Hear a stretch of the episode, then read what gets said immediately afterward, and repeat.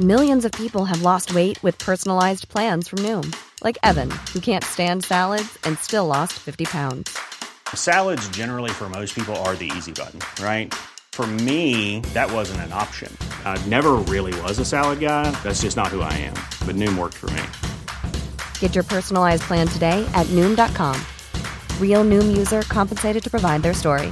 In four weeks, the typical Noom user can expect to lose one to two pounds per week. Individual results may vary. L'Entertainment Lab by Newton Studio, c'est le podcast 100% Brain Entertainment. Créatifs, responsables de marque, directeurs de plateformes technologiques, Pure Players Entertainment et Communicant 3.0 nous partagent leur point de vue sur l'avenir des marques et du divertissement à l'ère digitale. Ce podcast est animé par Alexis Ferber. Bonjour à tous, je suis ravi d'accueillir Jérôme Callot, qui est directeur marketing et communication au sein de Helios. Bonjour Jérôme. Bonjour Alexis. C'est un plaisir euh, de t'avoir. Euh, bon, je peux révéler les coulisses. Jérôme est, un ami de longue date et on est passé par Sergi Pontoise ensemble par les. Euh, mais ce n'est pas pour ça qu'il est là aujourd'hui. Il est là parce qu'il est au sein du marketing et de la communication d'Helios. Est-ce que tu peux nous parler en quelques mots d'Helios et bah, voilà, de la mission de, de cette entreprise? Oui, tout à fait. Helios est une alternative à la banque traditionnelle, au modèle des banques qu'on connaît tous. Et la spécificité d'Helios, c'est que nous distribuons des comptes écologiques qui permettent à nos clients de financer la transition écologique avec leur argent. Bon, c'est un pitch limpide dans l'air du temps. Euh, alors pour comprendre un peu mieux, donc ça veut dire que tu vas donner une capacité euh, d'épargne via des comptes bancaires qui vont avoir des placements qui vont permettre de financer des projets écologiques. Si tu peux donner peut-être quelques exemples. En fait, on fonctionne euh, comme les banques traditionnelles, c'est-à-dire que pour euh, créer des financements et augmenter leur capacité à, financer des entreprises, des projets, elles ont besoin de collecter des dépôts en face. Euh, et donc nous faisons pareil avec des comptes courants, des comptes communs, des comptes épargne. Nous collectons des dépôts de nos clients et ça nous permet d'en placer une partie pour financer des projets qu'on a sélectionnés rigoureusement mmh et qui permettent d'accélérer la transition écologique. Donc quelques exemples de projets qu'on a financés. Mhm. Euh, on a financé une centrale euh, solaire photovoltaïque en Nouvelle-Calédonie. Mhm. On a financé euh, une, une, entreprise qui développe un processus de recyclage du plastique, notamment les bouteilles plastiques. le plastique est difficile à recycler correctement. Euh, on a financé la rénovation du métro de Marseille, la modernisation d'une station d'épuration mmh. euh, à Montpellier, etc. Voilà, donc euh, à hauteur de 6 millions d'euros déjà en quelques années d'existence, donc de l'impact à grande échelle. Super intéressant. Donc d'un côté, il y a du sourcing de projets de grande qualité et côté écologique, et de l'autre, il y a du placement pour le compte de particuliers euh, dans toute la France ou es aussi, vous êtes présent dans le monde entier ou... On est présent sur le marché français pour l'instant. On a évidemment des ambitions de, grandir euh, une fois que le modèle est, est, prouvé et fonctionne bien euh, à un endroit. On, a, on a envie d'aller plus loin pour accélérer et avoir encore plus d'impact, évidemment. Donc c'est aussi un substitut, tu dirais, aux assurances vie. C'est pour les gens qui parfois laissent cet argent un peu dormant et vont se dire, bah, il va servir à quelque chose et, voilà, pour savoir un peu plus le mécanisme chez le, la personne qui place. Pour l'instant, ce sont des comptes courants, donc euh, ça remplace euh, le compte euh, dont tu vas te servir au quotidien pour payer, faire des virements, des prélèvements, etc. Et puis un compte épargne pour mettre de l'argent de côté. On n'a pas encore de, de, produits qui permettent d'aller faire du placement avec de, des intérêts, puisque d'ailleurs notre compte épargne n'est pas rémunéré aujourd'hui. Mhm. C'est simplement une façon d'aligner le choix de sa banque avec ses propres valeurs quand on a envie d'être soi-même un acteur de la transition écologique. D'accord. Donc c'est une partie de cette somme-là qui ensuite est dédiée au projet. C'est quel pourcentage de ce qui est placé? Ça, tu peux. Alors on doit, on doit en fait respecter un certain nombre de ratios qu'on appelle euh, notamment le ratio de liquidité qui euh, nous empêche de placer l'intégralité des sommes puisque comme ce sont des comptes euh, qui sont utilisés dans la vie de tous les jours, il faut que nos clients puissent euh, avoir leur argent disponible à chaque fois qu'ils ont envie de payer, déposer, euh, retirer de l'argent, faire un virement, etc. Donc, nous, on, on, a une partie de nos dépôts euh, qui sont des dépôts stables. On ne va pas aller plus loin que 40% de l'ensemble des dépôts de nos clients pour aller chercher des projets et, financer des projets vertueux. Ça peut jouer aussi sur les frais bancaires qui seraient réinvestis là-dedans ou, y a, ou pas forcément On n'a quasiment pas de frais bancaires chez Helios. le modèle est très simple. Il y a un abonnement mensuel de 6 euros par mois. Avec ces 6 euros, ça représente en gros les frais de tenue de compte, la cotisation carte, etc. Donc c'est un package unique. Et ensuite, il n'y a pas d'autres frais ou très très peu dans certaines situations, notamment si vous voulez payer ou retirer de l'argent en dehors de l'Europe.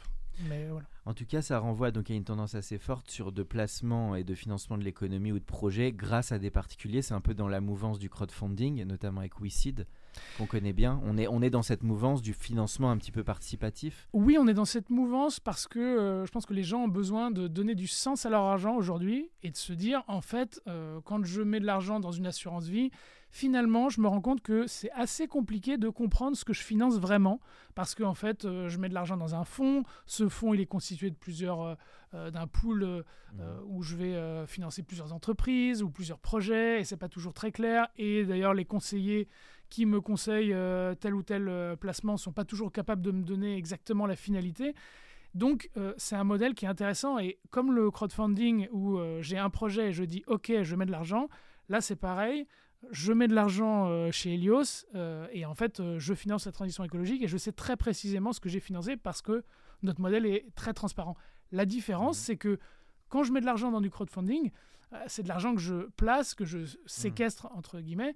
Là, la magie du modèle d'Helios, c'est que on n'a même pas besoin de faire ça. Il suffit d'avoir de l'argent sur son compte et de l'utiliser tous les mmh. jours comme d'habitude. Et rien qu'en mettant son argent au bon endroit, en fait, on contribue au, financement de la, transition. Oui, donc il n'y a, pas le côté lourd du juridique et tout ça, il y a un côté finalement plus simple. Oui, et puis l'argent est toujours disponible, euh, vraiment euh, en un claquement de doigts. C'est même pas comme de l'épargne où il faut euh, faire un virement, etc. Sur un compte courant, l'argent est toujours, toujours disponible. Et il place quel type de somme en général? Ça, ça va de quel ordre? Il y a de tout? On a de tout. Après, euh, comme ce sont des comptes courants, on, a beaucoup de gens qui euh, l'utilisent comme un compte principal et donc euh, ils, ont un usage classique avec de l'argent qui arrive grâce à leurs revenus. Ils ont domicilié des, revenus, un salaire et ensuite ils dépensent, ils payent leurs charges, ils font des dépenses avec leurs cartes. On a même observé que nos utilisateurs sont, sont plutôt très actifs. Il y a un peu plus de dépenses cartes par mois, de paiement carte, qu'en en moyenne en France. Donc c'est vraiment un usage très actif d'un compte euh, d'un compte courant. Alors ce qui est intéressant, Jérôme, c'est que toi, tu viens du monde du bancaire, tu as, fait tes classes chez BNP, tu as été aussi en start-up. Donc aujourd'hui, Helios, c'est un nouvel acteur sur le paysage bancaire face à des très grands groupes. Euh, comment tu vois ça? Comment ça se développe une start-up bancaire euh, dans un monde où il y a des très gros en face? Déjà, la première chose, c'est que ce monde, il a beaucoup changé ces dernières années et les banques traditionnelles ont vu leur, leur hégémonie ébranlé par l'arrivée de, plein de nouveaux acteurs, euh, toute la, vague des néobanques, qui ont redéfini quand même un certain nombre de, de, règles du jeu sur le marché, notamment les standards d'expérience client sur euh, les canaux digitaux. Mmh. Et l'émergence... Tu mets qui dans les néobanques? Tu mets les Stripe, tu mets les PayPal, tu mets les... Alors ça, c'est plutôt euh, ce que j'appellerais des fintech. Précisément sur les néobanques, ça va être des Revolut, N26, euh, nickel. Euh, mhm. Et puis euh, pour, les, pour les professionnels également, Shine. Conto, etc. Même Tous ces gens-là, ce sont des pure players, sont des gens qui sont plutôt, la, plupart sont, sont des nouveaux acteurs de l'économie et certains sont plutôt des spin-offs de groupes. Il y a un peu des deux. C'est souvent des nouveaux acteurs et certains ont rejoint des grands groupes, se sont fait. Je pense à Hello qui est né au sein de BNP. Effectivement, mais ça c'est ce que j'appelle plutôt la génération des banques en ligne, qui est encore une génération avant. Euh, plutôt euh, les années 2000-2010, euh, où on a vu arriver effectivement Hello Bank, Boursorama, Fortuneo, Monabank, etc. Et ça, c'était encore une autre, une, autre une génération précédente qui était avec des, des, des, acteurs qui s'appuient encore beaucoup sur les assets techniques des banques traditionnelles. Donc, euh, à la différence de ces pure players que j'ai cités juste avant, mmh. qui eux arrivent avec une feuille blanche et dont l'émergence a été aussi facilitée par euh, un ensemble de, de services euh, mmh. pour leur permettre d'arriver sur le marché très vite et puis une régulation qui a été aussi très favorable puisque aujourd'hui, au-delà de la licence bancaire, il y a tout un ensemble de licences moins difficiles à obtenir qui permettent d'opérer de la tenue de compte, des, des transactions bancaires, etc. Donc mhm. il y a des setups aujourd'hui qui permettent vraiment de voir arriver plein de nouveaux acteurs. donc Helios en est un avec cette spécificité d'impact qui nous rend vraiment différent de, euh, de, tous les autres acteurs que, j'ai cités. Pour faire un peu de pédagogie par rapport à ce marché, parce que les auditeurs connaissent pas tout cet univers, euh, ces nouveaux acteurs qui sont arrivés après les banques en ligne, donc les acteurs dont font partie Hello Bank, dont fait partie Bank, tu, quelles sont leurs spécificités en termes de produits et de services, tu dirais, par rapport à une banque digitale qui est arrivée il y a 10-15 ans? Ces néobanques euh, aujourd'hui se concentrent plutôt sur les produits du quotidien, donc un compte, une carte, un RIB, et puis on mmh. commençait à développer tout un ensemble de fonctionnalités autour de ce, de ce cœur, avec euh, par exemple des, euh, ce qu'on appelle par exemple des pockets, euh, pour, qui sont en fait des petits espaces de type épargne ou cagnotte qui permettent de mettre de l'argent de côté pour financer des projets. On a vu se développer aussi des fonctionnalités autour de la crypto, évidemment, avec de l'achat, du stockage, etc. Des fonctionnalités aussi autour des, des virements euh, internationaux. Euh, il y a des entreprises qui, qui sont vraiment nées euh, là-dessus, hein, TransferWise, Money, etc. Euh, mais ça reste beaucoup sur euh, payer et être payé en fait. Hein. Euh, les autres produits, l'épargne, l'assurance, le crédit, ça reste encore la prérogative des banques traditionnelles. C'est du côté du quotidien et de la rapidité d'action sur les transferts, c'est ça Exactement. Donc c'est vraiment paiement, pilotage budgétaire, pilotage de sa carte.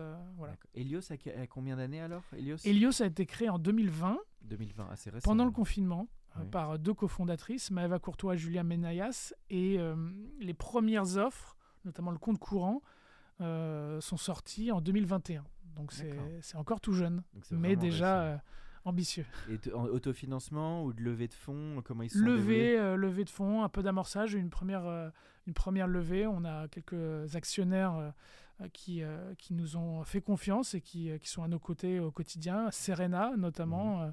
Mhm. Euh, et puis euh, Raise également. Parfait. Donc on va saluer les deux cofondatrices qui s'appellent Maëva Courtois et Julia Menayas. Maëva et Julia, donc on salue et pour euh, leur courage de se lancer quand même en 2020 dans la création d'une banque. Faut y aller quand même. Faut pas mal de courage. C'est vrai, c'est vrai. Elles venaient toutes les deux du, d'un milieu financier, la partie venture d'un côté et puis la partie asset management de l'autre et elles ont, elles ont vraiment fait un constat euh, toutes les deux, euh, notamment autour de l'urgence climatique mhm. et euh, de la façon dont l'argent était utilisé ou sous-utilisé aujourd'hui dans tous ces produits d'investissement qui, qui pouvaient pour, pour le coup quand même changer la donne parce qu'aujourd'hui, on le sait, cette, cette transition euh, euh, écologique euh, et cette réponse à la crise climatique, elle se joue beaucoup au niveau des capitaux qu'on mhm. va, qu'on va mettre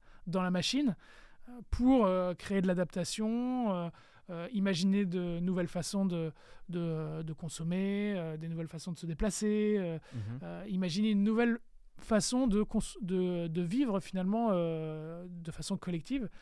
Donc s'il n'y a pas d'argent, euh, ce monde euh, d'après euh, la, crise climatique, on ne peut pas l'imaginer, on ne peut pas le construire. Voilà. Et c'est sur ce constat-là qu'elles ont voulu créer Helios en se disant, il y a un moyen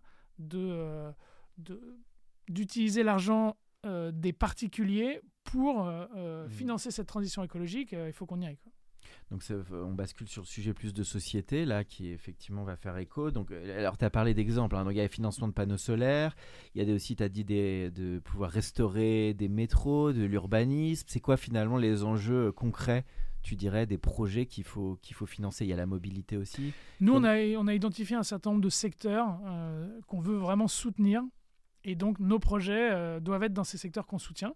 Donc, c'est la mobilité bas carbone, mhm. le traitement des déchets, les énergies renouvelables, l'accès à l'eau, euh, l'agriculture raisonnée, euh, mhm. voilà, voilà euh, le, la mode durable également. Donc voilà un ensemble de, de, secteurs qu'on veut soutenir. Et puis à l'inverse, il y a des secteurs qu'on veut vraiment exclure.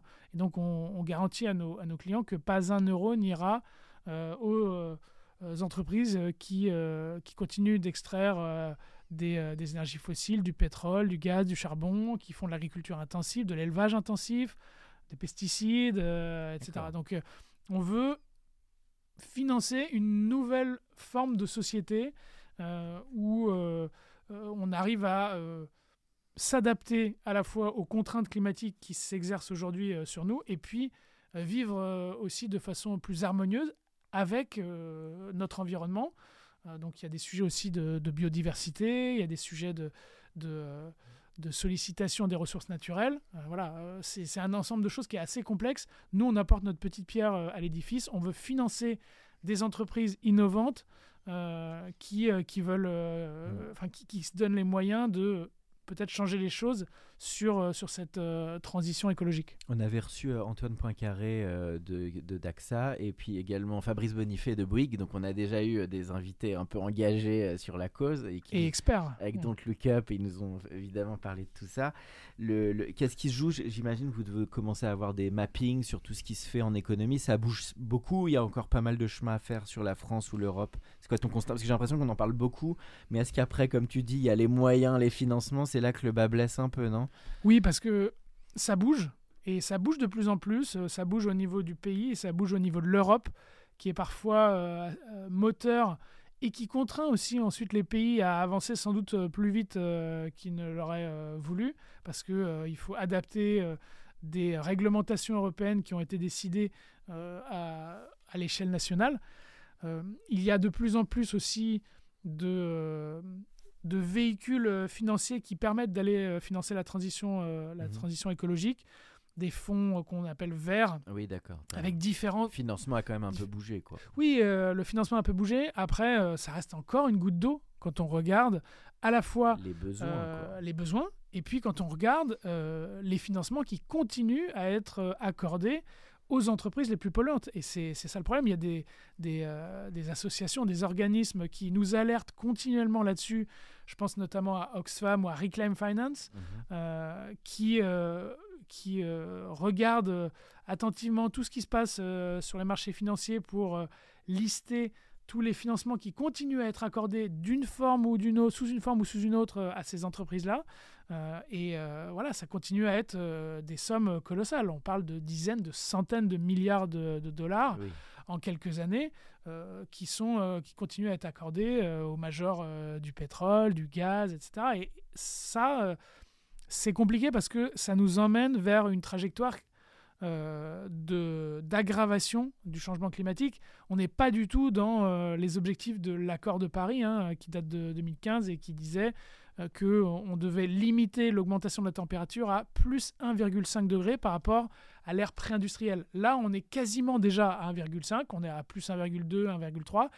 Et avec ces financements-là, on part plutôt vers 3-4 euh, de plus. On sent ton euh, engagement. Donc toi, tu es devenu très engagé les dernières années, à ton niveau et tout ça Moi, c'est vrai que bah, mon arrivée chez Helios, elle, elle découle aussi d'un effectivement d'un changement de d'un cheminement d'un cheminement de ce que ce qu'on appelle un switch un peu euh, et, ça s'est ça s'est fait progressivement ces dernières années mais euh, je me suis de plus en plus euh, intéressé à ces sujets documenté je suis encore très loin d'être un, expert mais il y a quand même de plus en plus de contenu accessible simple à utiliser très vulgarisé parfois sous forme de de contenu euh, classique et, parfois euh, sous mm. forme d'ateliers, sous forme de, de, de, moments un peu mm. collaboratifs où, on apprend en construisant. Mais euh, c'est vrai que ça s'est très développé ces dernières années chez moi et ça m'a donné envie vraiment de m'engager même à titre personnel dans, dans ce que je fais au quotidien. travailler dans une entreprise à impact qui, qui œuvre pour le, la transition, c'est mm. c'est super. Hein, pour se lever le matin, T'as du sens là. Il y a du sens. On va parler un peu de contenu parce que c'est notre sujet sur le Brand Entertainment Lab euh, ou l'Entertainment Lab pour les intimes, je dirais. C'est qu'on parle toujours, souvent de storytelling, de création de contenu, de, de communication. Bon, forcément, là, ça, ça, renoue avec ton métier de, de, responsable marketing et communication. Toi, à quoi tu crois aujourd'hui vraiment en termes de, de communication et de moyens de communiquer? Est-ce que c'est de la vidéo? Est-ce que c'est du social media? Est-ce que c'est du RP Comment tu vois tout ce mix, toi? Déjà, je pense qu'il n'y a pas un canal, euh, il n'y a pas une façon de, communiquer. Il faut, euh, il faut en fait s'adresser à notre cible. Mhm. Donc déjà, il faut regarder euh, comment notre cible consomme de l'information, des médias, des réseaux sociaux. Donc on fait régulièrement des, des, des études, des enquêtes là-dessus. euh, En l'occurrence, qu'est-ce qui ressort le plus ce qui ressort pour l'instant, c'est que euh, nos, nos clients consomment finalement assez peu de, de médias traditionnels. Donc euh, apparaître dans les médias traditionnels, c'est un élément de, de légitimité en termes d'image, Ça, C'est vrai. mais c'est pas forcément là qu'on va toucher le plus de monde. Il faut qu'on arrive aussi à euh, utiliser d'autres euh, d'autres moyens de communication. Il faut qu'on soit euh, sur les réseaux sociaux, euh, il faut qu'on soit dans les podcasts, euh, Mhm. il faut qu'on soit sur certaines plateformes où, où nos clients sont un peu plus, de plus en Mhm. plus. Je pense par exemple à Discord, qui Mhm. euh, à l'origine était une plateforme euh, de gaming et euh, qui est en train de se diversifier énormément, sur laquelle il y a beaucoup déjà de serveurs euh, euh, qui parlent d'écologie, euh, qui parlent de transition climatique. Il euh, faut savoir avoir des chemins de, tra- de traverse en t'écoutant.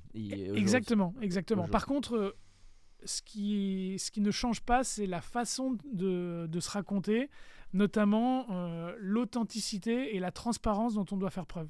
Et c'est ça, je pense, qui touche aussi les gens, Mm. c'est d'être capable de, de dire les choses euh, simplement, sans langue de bois, euh, de dire ce qu'on fait de bien, de, Franchement, ouais. voilà, et, et aussi. D'ailleurs, je retrouve euh, dans ton discours un peu ce que nous avait dit Verouchka Becker chez Kao Kao, qui était Tsao Tsao d'ailleurs, de vo- vo- voiture électrique. Et elle aussi, elle était comme ça. Elle était devenue ultra engagée aussi. Et il y avait aussi un côté très authentique parce que ça, très vite, on voit si ça sonne vrai ou ça sonne faux. Et là, on voit bien qu'il y a quelque chose de fond. C'est ça aussi qui va faire la différence entre les boîtes qui ont une vraie envie et celles qui y vont par raison un peu opportuniste. Il y a ça aussi. hein. Oui, et de toute façon, nous, euh, le, la, la- la- la transition et l'impact, euh, ils sont vraiment Oui, écrits au cœur de dans la raison d'être de votre boîte. Exactement. C'est, on est une entreprise à mission. euh, on a des objectifs euh, sociaux et environnementaux. Donc, c'est écrit au, j'allais dire, au plus profond de nous, euh, dans nos statuts. Le- les efforts de sensibilisation qu'on mène sur les sujets, notamment d'empreinte carbone bancaire, c'est-à-dire ton argent pollue. Euh, tu ne le sais pas, euh, mais euh, c'est souvent même plus que tes propres émissions de CO2 euh, ga- via ton mode de vie. Ça, c'est ce travail de sensibilisation, il est super important parce que c'est souvent une clé qui permet de, de prendre conscience que changer de banque, ouvrir un compte dans une, dans, chez une alternative éthique euh, comme, comme Helios, c'est euh, un geste, euh, c'est un petit geste qui, a un gros impact. Alors je vais te poser des petites questions là, je reprends ma casquette euh, agence, je dirais, comme toi t'es côté annonceur, de, de quelques briques clés moi qui, qui me posent question et tu me dis un peu si toi tu, tu es de cette école ou pas. Alors par exemple tout ce qui est plateforme de marque, brand plateforme, est-ce que pour toi c'est la première brique clé quand tu rentres dans une boîte, on t'a l'air de d'acquiescer là. Oui, oui, Très euh, important. alors, c'est- Et combien de temps il prend Peut-être donner un peu de pédagogie pour les gens? Je viens de prendre un poste. euh, Parfois, j'ai une première V0 de brand plateforme. Qu- Pour toi, ce- ce- combien de temps doit, doit, doit durer cette phase? Parce qu'on pourrait, on peut l'updater constamment aussi. On peut l'updater constamment. Effectivement, c'est un des, des sujets que j'ai, euh, sur lesquels j'ai travaillé en arrivant chez Helios. Il y avait déjà des choses qui avaient été définies. Euh, et puis il y avait euh, une sorte de tradition orale euh, qui, qui, l'avait fait, qui avait fait évoluer cette plateforme. Ouais. Mais euh, Fallait figer, voilà exactement. sur le il papier, fallait comme on remettre sur le papier euh, Mm. et remettre un cadre qui nous permettait ensuite d'avancer et surtout d'assurer de la cohérence dans tout ce qu'on allait faire plus tard, dans tous les messages, sur tous les canaux, tous les, les- les- les formats de, de contenu qu'on allait produire. Donc nous on a, on l'a fait en quelques semaines. Euh, Ah ouais, vous avez fait en mode startup on avec l'a du fait, workshop ouais, et on- tout ça. exactement. On l'a fait euh, assez rapidement, mais ça c'est une, c'est une constante euh, chez Lios. On, on essaie de délivrer euh, très très vite parce que on a on n'a pas le temps en fait d'attendre euh, sur Mm. les sujets de, de crise climatique. En fait, euh, Ça c'est le côté voilà, startup, faut aller vite. Startup et puis euh, le côté startup impact. Il y a une urgence, donc il faut aussi nous qu'on soit capable de, arrive voilà, de délivrer. C'est ouais, c'est un peu ça. Donc, plateforme, voilà, de l'école, mais plutôt rapide, efficace. Plan de com, tu dirais pareil, même quand on est un nouvel acteur de l'économie, il faut 5%, 7% de son budget sur la communication. On est un peu toujours sur ces ratios, tu dirais? Oui, euh, effectivement. Alors après, il faut voir ce que ça recoupe derrière. Est-ce que euh, est-ce que c'est euh, euh, est-ce que c'est euh, des actions de communication? Est-ce que c'est euh, du euh, placement média? Est-ce que c'est euh, des prestataires qui nous accompagnent sur ces Oui. sujets? Euh, C'est un peu c'est un peu l'ensemble. Oui, c'est un le peu tout, global, hein. c'est un peu tout. Mais je- oui, je pense que on est, on est à peu près là-dessus, en effet. et voilà, nous, on, on est accompagné pour, pour les sujets de RP notamment, et, et sur certains sujets aussi de- d'acquisition, qui sont aussi une autre forme de communication. Comment tu vois le sujet des KPI Parce que ça, c'est très dur quand on est au market. On est un peu corrélé au sales au commercial. Mais en même temps, bah, il faut orchestrer. euh, c'est quoi pour toi les chiffres, les chiffres clés qu'on doit délivrer à travers un plan de communication? En fait, ça, va dépendre un peu de- des objectifs euh, qu'on vise euh, au niveau de, l'entreprise et de la phase de maturité. Nous, aujourd'hui, on, est une petite, euh, on est une petite structure euh, Mm. qui, qui est née euh, Oui, il n'y a, pas très longtemps. faire, quoi. Il y a Il y déjà a tout à faire et il y a un gros sujet, par exemple, autour de l'awareness. Mhm. C'est-à-dire, euh, déjà, comment on nous connaît. Euh, Enfin, Est-ce que les gens nous connaissent Donc, que- quels sont les endroits où, ils peuvent entendre parler de nous On va essayer de- de- de- d'aller mesurer régulièrement la notoriété. Euh, et puis euh, ensuite, on veut évidemment que assez rapidement, cette notoriété elle se transforme en, en considération, en, inci- incitation à, à l'achat. Et donc, euh, on a quand même euh, tout un, un pilotage euh, à la performance de euh, nos, nos canaux digitaux. Alors, chez Helios, on ouvre son compte sur mobile, euh, T'as une mais acquisition digitale, toi. T'es beaucoup On- en, ouais. entre guillemets e-commerce, online, quoi. exactement. ça- Ou tu ça- peux être ça- distribué aussi chez les autres banques ou pas? Non, non, Non, non. euh, Vous êtes en only distribution. quoi. Oui, oui, on, Enfin, gère nous-mêmes la, je dirais. voilà, la, la- la distribution et donc on devient client Helios euh, en ouvrant son compte en, en 10 minutes sur l'app mobile.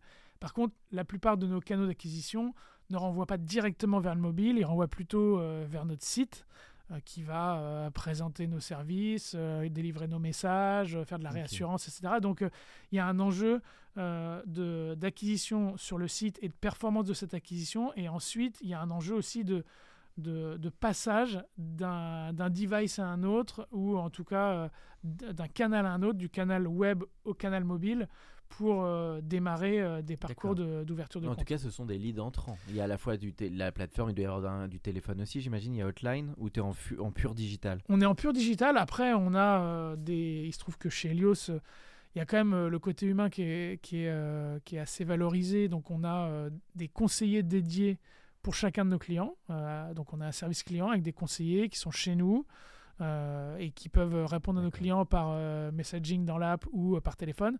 Par contre, on ne fait pas d'ouverture de compte par téléphone.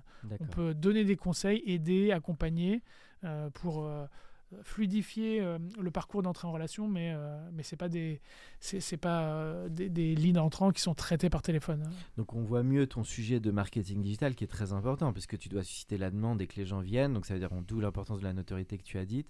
Ça veut dire que les grands basiques, ça va être quoi? C'est du SEO, SIA, pub ciblée. Forcément, il y a un peu de tout ça. Il y a un peu de tout ça et on voit bien que euh, Ça, un ça canal, encore, un canal ne suffit pas. hein. J'ai l'impression qu'il y a une tendance en ce moment sur le paid que ça peut, on les gens demandent plus cher maintenant, donc c'est pas toujours qualitatif par rapport à du blog ou du, du contenu natif. Toi, comment tu vois ça? Ça bouge un peu, j'ai l'impression. Il y a un arbitrage aussi euh, à avoir en tête qui est un arbitrage court terme, long terme. C'est-à-dire que quand on donne de l'argent à Google, à Facebook, à Snapchat, à TikTok, euh, on lui demande des clients tout de suite. Et puis euh, dès qu'on arrête le robinet, le, le- le canal euh, euh, s'arrête aussi. Euh, c- Cette acquisition-là, elle, elle disparaît tout de suite. Euh, alors que quand on travaille par exemple notre SEO, quand on Mhm. crée des contenus euh, et quand on construit des communautés sur les réseaux sociaux, c'est euh, un travail de, plus de pérenne, longue hein. haleine, mais c'est plus pérenne, effectivement. Et donc, euh, c'est ça aussi qui va nous permettre progressivement de, euh, d'aller chercher plus de gens euh, de façon organique et un peu moins de façon euh, payante. Et donc, euh, on a besoin quand même d'investir euh, sur ces contenus, sur ces communautés, euh, ce travail SEO, pour rééquilibrer progressivement et, avoir notamment des, des, nouveaux clients qui nous coûtent de, de moins en moins cher parce que le mix organique payant se rééquilibrera en faveur de l'organique. Face au travail, la hausse du travail indépendant, un marketeur aujourd'hui, il doit constituer une équipe à la fois interne et externe. Quel est ton regard là-dessus? Nous, on a pas mal de, de- de- de compétences euh, qui sont internalisées. On est euh, Quelles sont les clés pour les, les fonctions clés internalisées aujourd'hui, tu dirais? Le Et pilote. celles qui peuvent ouais. s'externaliser. Alors, on peut tout externaliser. Après, ça va dépendre euh, plutôt euh, bah, déjà des budgets euh, dont on dispose et Oui. puis aussi de la capacité euh, de, euh, de, de bien tout orchestrer. Voilà. Et euh, plus on a de, de, de prestataires différents pour, qui sont en fait euh, des, des- des musiciens d'un même orchestre, euh, plus ça va être complexe de les faire jouer la même, la même partition. Mhm. Euh, si par exemple j'ai un prestat euh, qui euh, produit des contenus euh, écrits, un autre qui produit des contenus vidéo, un autre qui les intègre, et puis encore un autre qui euh, gère le site, ça peut être, ça peut être un peu plus compliqué. Donc euh, euh, nous, on essaye d'internaliser euh, un certain nombre de compétences. Donc sur la partie euh, acquisition, on internalise la partie CRM Mhm. euh, parce qu'on s'adresse à nos clients, on s'adresse à des prospects, mais on s'adresse à nos clients. Et donc euh, voilà, il faut qu'on maîtrise vraiment euh, tout ce qui se passe. Et puis, comme on s'adresse à eux régulièrement, c'est important aussi d'avoir euh, d'avoir euh, une direction, d'avoir une cohérence, une, consistance. tu fais une par mois de newsletter? On fait, des, on fait une newsletter par mois et on fait des emailing euh, plus, plus réguliers, plutôt une fois par semaine pour annoncer des nouveautés, euh, pour euh, donner des informations euh, qui sont liées à, à- à nos thématiques autour de la finance durable ou autour de la transition écologique. Enfin, on, a, on a quand même beaucoup de choses à raconter, beaucoup de sujets sur lesquels on peut réagir, donc on manque pas de, on manque pas d'idées de contenu. Bon bah t'as bien raconté. En tout cas, tous les auditeurs, je pense, vont bien, vont bien écouter. Et ton point de vue, soit sur toute cette mouvance là sur l'IA et le chat GPT, t'en penses quoi de tout ça? Ça peut être intéressant effectivement pour automatiser euh, certaines tâches. Après, il faut pas tomber dans le, Oui, dans le le- piège de se dire euh, on va voilà on va tout faire faire euh, de cette façon-là. On voit bien que euh, euh, il y a quand même des contenus qui sont euh, Oui, un qui sont peu détectés. automatisé. Oui, Voilà, qui sont, et qui sont détectés euh, notamment par les moteurs de recherche.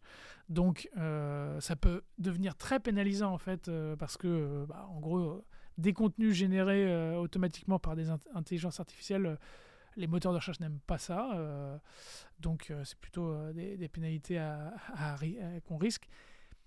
Après, on voit bien, hein, pour que ça fonctionne bien, il faut, on peut pas laisser l'intelligence artificielle tout faire. Euh, il, faut, euh, il faut relire, il faut, Mm. il faut fact-checker. Bien sûr. Euh, voilà. Il faut l'humain derrière qui pilote et qui amène aussi une brique créative que ne, que ne soutient pas l'IA. Ouais, tout à fait. Donc ça, ça peut aider dans, dans certains process, mais voilà, je- C'est un outil, quoi. c'est oui, c'est un outil de plus. Euh, ça va pas remplacer euh, mes collaborateurs. Oui, bon bah, on a le même regard là-dessus. Sur l'aspect ambassadora, qui est en train de pas mal bouger, c'est vrai qu'il y a eu un moment l'influence a pris un peu du pas. Maintenant, on rentre plus dans une ère du content making. Bon là, je donne un peu plus ma, ma vision des choses. Est-ce que ça, tu penses, que ça va monter en puissance pour les marketeurs de- d'incarner par des clients, des employés, euh, du, et avec des contenus qualitatifs? Tu crois à ça beaucoup? Nous, c'est ce qu'on essaie de faire. On se rend compte que, euh, en effet, les influenceurs, euh, on, a, on a un peu testé. Et alors, on n'a pas les moyens euh, d'aller chercher euh, des influenceurs extraordinaires euh, qui, euh, c'est sûr, pourraient avoir un impact très fort et un pouvoir de prescription très fort. Comme Leonardo DiCaprio. Voilà, c'est déjà pris, il est déjà pris sur le, sur le créneau. C'est vrai. Après, quand on voit le, le temps qu'il a passé sur les yachts de ses amis milliardaires Oula. à Cannes, euh, Il va être on- content, il y a- Léo. c'est un peu comme Harrison Ford. Il y a un peu deux poids deux mesures. faites ce que je dis, pas ce que je fais. Mais en tout cas, il faut. euh, nous, on croit beaucoup effectivement en l'incarnation euh, de, de la marque par des employés, des clients, euh, et puis aussi par des, quelques figures, comme par exemple les cofondatrices. Nous, on, on essaye de, de développer une présence, par exemple, sur LinkedIn, euh, et on se rend compte que c'est plus efficace Mm. avec le profil de euh, l'une de nos cofondatrices qu'avec la, la page de marque. Parce que les gens veulent entendre vraiment euh, des prises de position, ils veulent entendre des anecdotes, euh, ils veulent entendre quelque chose d'authentique. Et on, on- on- je pense que ça se transmet beaucoup mieux par, euh, quand c'est incarné. Et pareil avec des clients, on, on a construit un, un club de clients ambassadeurs. On a euh, des dizaines de clients euh, qui, sont, qui sont regroupés dans ce club avec qui on a un accès particulier. c'est un canal de discussion euh, qui, est, qui est spécial. Euh, on parle régulièrement avec eux, on les sollicite, euh, on leur donne des choses et ils nous donnent en retour. Bien. Et ils parlent de nous régulièrement sur, sur les réseaux, autour d'eux. C'est vraiment des ambassadeurs. Et je pense que voilà, cette force-là de la prescription organique, elle, est, elle est plus importante que, que d'aller chercher de la, de la micro ou de, Mhm. la, euh, moyenne influence en fait. Bien sûr, et même le staff, la team qui peut elle-même être l'écho euh, du- d'une équipe. Je sais que les entreprises n'ont pas toujours le réflexe, mais que chaque personne a sa communauté. Alors Ouais, parfois on est entre exactement. perso et pro, c'est pas toujours évident, mais Oui, après ça Euh, dépend des, des, des caractères. Oui, et puis ça dépend des plateformes sur lesquelles on veut annoncer euh, des choses, on veut communiquer, parler. Après, quand on est par exemple sur une plateforme professionnelle comme LinkedIn, de toute façon, c'est surtout à, à un réseau professionnel qu'on va s'adresser. Euh, et, euh, et d'ailleurs, c'est surtout là-dessus qu'on mise aujourd'hui, plutôt que d'aller construire des communautés, euh, par exemple sur, sur TikTok ou sur Instagram, qu'on arrive un peu moins à, à activer et à transformer en, en clients euh, aujourd'hui. Dans ton modèle, tu as autant de mois, une partie, tu dirais campagne, une partie always on régulière. C'est du moite-moite dans ce qu'il faut faire en termes d'action. Oui, alors je sais pas si c'est moite-moite, mais euh, en tout cas, il faut, euh, Il faut un peu des deux, Il faut un peu des deux. Et, euh, et en effet, de toute façon, une des clés sur ces plateformes et quand on crée ce genre de contenu, c'est la régularité. C'est sûr. Jérôme, alors on arrive à la dernière partie du podcast. Alors ça, c'est la question que je pose toujours aux invités, euh, si tu l'as déjà écouté, c'est le tes tes goûts en matière de création. Donc ça peut être un livre, un film, une série, euh, une musique. Enfin voilà, quelques créations qui t'accompagnent euh, de tout temps. Pas facile. euh, pas facile. Alors j'ai eu, euh, j'ai eu des phases euh, très séries, euh, effectivement. Mais ça a un petit peu disparu. T'en es revenu. J'en suis revenu peut-être parce que à Tu un es sorti moment, de chez toi comme beaucoup après le Covid. peut-être, mais aussi, euh, je pense le, la multiplication des, des offres à un moment, euh, Oui. ça m'a un peu, Trop, euh, ça m'a un peu paralysé. Je savais plus trop vers trop euh, à quel endroit aller. C'est un des risques. Euh, voilà, et puis euh, donc j'ai quand même quelques, quelques séries qui m'ont bien marqué ces dernières années. Lesquels alors tu dirais? par exemple, Breaking Bad, Ah oui. c'est un truc qui m'a énormément marqué, not-. Ouais, notamment la, je trouvais la, la qualité de la réalisation, les plans, les- c'est- Oui. c'est- on était Très vraiment, audacieux et très créatif. ouais, très créatif, euh, je trouve. J'essaie de me remettre à la lecture. Alors, en ce moment, je lis pas mal de livres euh, qui sont liés à, à- à tous ces sujets de transition écologique. Alors lesquels? Tiens, un petit top 2-3 Alors, j'ai lu euh, récemment, j'ai terminé euh, le livre de Timothée Paric sur la décroissance. Oula. Timothée Paris Timothée Paric, Paris. P-A-2-R-I-Q-E. D'accord, la décroissance. Donc, Voilà. est-ce qu'il nous raconte qu'on Eh va ben, vraiment décroître sévèrement dans les dix prochaines Non, mais il années? nous raconte que euh, notamment le, le, le système capitaliste Oui, qui, de construit la, enfin qui a posé comme, euh, comme indicateur principal, notamment euh, de mesure de succès, la croissance et qui doit toujours être euh, de Hmm. plus en plus importante. En fait, c'est un modèle qui n'est pas compatible avec les limites finies de notre écosystème. Euh, Il y a un moment pour pour faire de la croissance, il faut produire. Pour produire, il faut extraire et il faut utiliser des ressources. Les ressources sont finies. La croissance, en face, elle peut difficilement être infinie. Et après, il explique comment euh, on, peut passer euh, de, donc de notre système actuel à un mode, on va dire, de, euh, de sobriété assumée, qui n'est pas un- un- une société malheureuse, Ouais. euh, mais qui a fait des choix différents Plus pour, de rigueur, un petit peu plus de discipline plus personnelle de discipline, chacun. oui, individuelle et collective, pour, pour que ce soit juste vivable. Et donc, il explique un petit peu la phase de transition pour passer euh, du, du monde actuel à un monde euh, de post-croissance, et ensuite euh, à quoi ça ressemble. D'accord. voilà, donc Il part dans de la redistribution Il part dans des histoires à la taxe Tobin et tout ça ou- Il y, a des, il y a des sujets de, Et- de réponse à- aux inégalités de richesse, c'est sûr, parce que euh, aujourd'hui, euh, elles, sont, même. elles sont très fortes et euh, c'est un des, des- des problèmes euh, qu'on rencontre euh, dans, la, dans la société actuelle. Donc, c'est abordé effectivement. Mmh, Et, sur le même thème, j'ai lu il n'y a pas très longtemps aussi un autre livre qui a été écrit par un- quelqu'un qui était sur les, sur les bancs de l'école avec nous, Ah. Qui s'appelle Benjamin Brice et qui a écrit un livre qui s'appelle La sobriété gagnante.